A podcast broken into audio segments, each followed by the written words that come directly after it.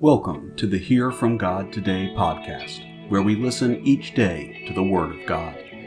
The readings are chosen for us by the Revised Common Lectionary Daily Readings. Let us center ourselves with a moment of prayer. Dear Lord, we give a few minutes of our time now to hear from you. Open our ears to hear and our hearts to grasp the message that you have for us this day. Amen. Today is February 19th, 2024. Today's readings include a reading of Psalm 77, a reading from the book of Job, and a reading from Paul's letter to the Ephesians. A reading of Psalm 77. My cry goes out to God. Indeed, I cry to God for help and for him to listen to me. In the day of my trouble, I sought the Lord. My hand was stretched out in the night and did not get tired. My soul refused to be comforted.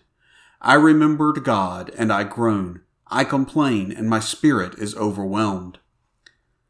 You hold my eyelids open. I am so troubled that I can't speak. I have considered the days of old, the years of ancient times. I remember my song in the night. I consider in my own heart my spirit diligently inquires.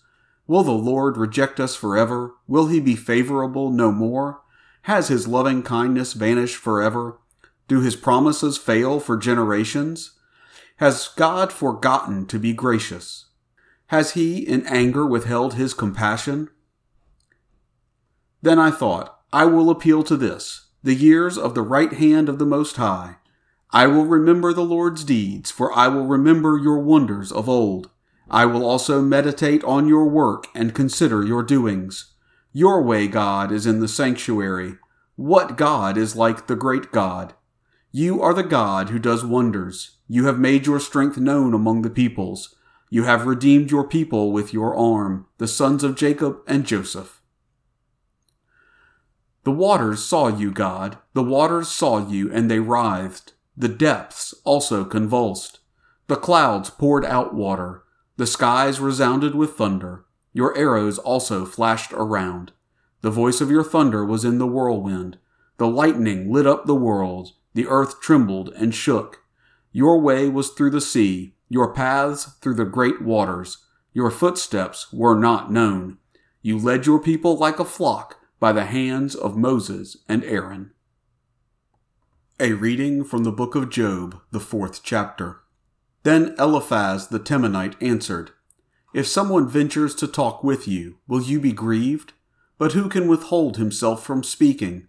Behold, you have instructed many, you have strengthened the weak hands. Your words have supported him who was falling. You have made the feeble knees firm. But now it is But now it has come to you, and you faint. It touches you, and you are troubled. Isn't your piety your confidence? Isn't the integrity of your ways your hope? Remember now whoever perished being innocent, or were the upright cut off? According to what I have seen, those who plow iniquity and sow trouble reap the same. By the breath of God they perish. By the blast of his anger are they consumed. The roaring lion and the voice of the fierce lion, the teeth of the young lions, are broken. The old lion perishes for lack of prey. The cubs of the lioness are scattered abroad. Now a thing was secretly brought to me. My ear perceived a whisper of it. In thoughts from the visions of the night, when deep sleep falls on men, fear came on me, and trembling, which made all my bones shake.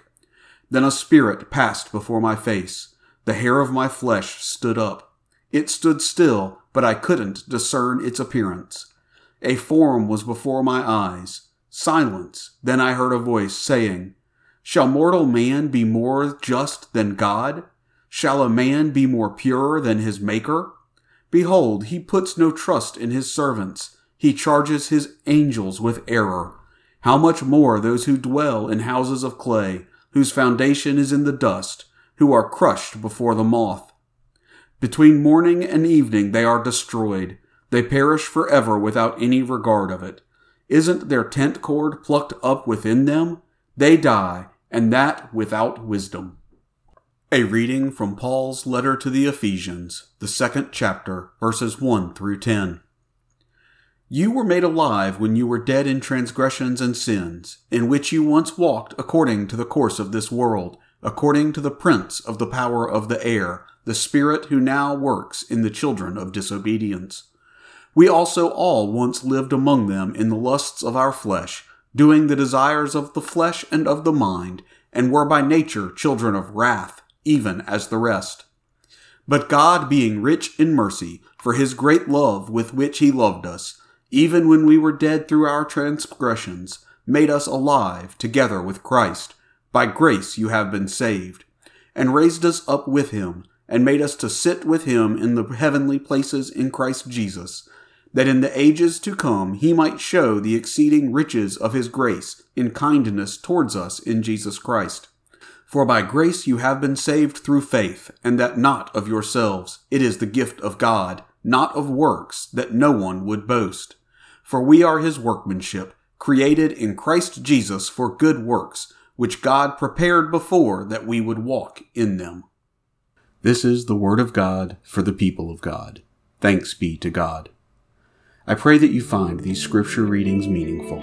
May the words and love of God remain with you as you walk through your life this day and always. This has been a production of JAM Enterprise, LLC.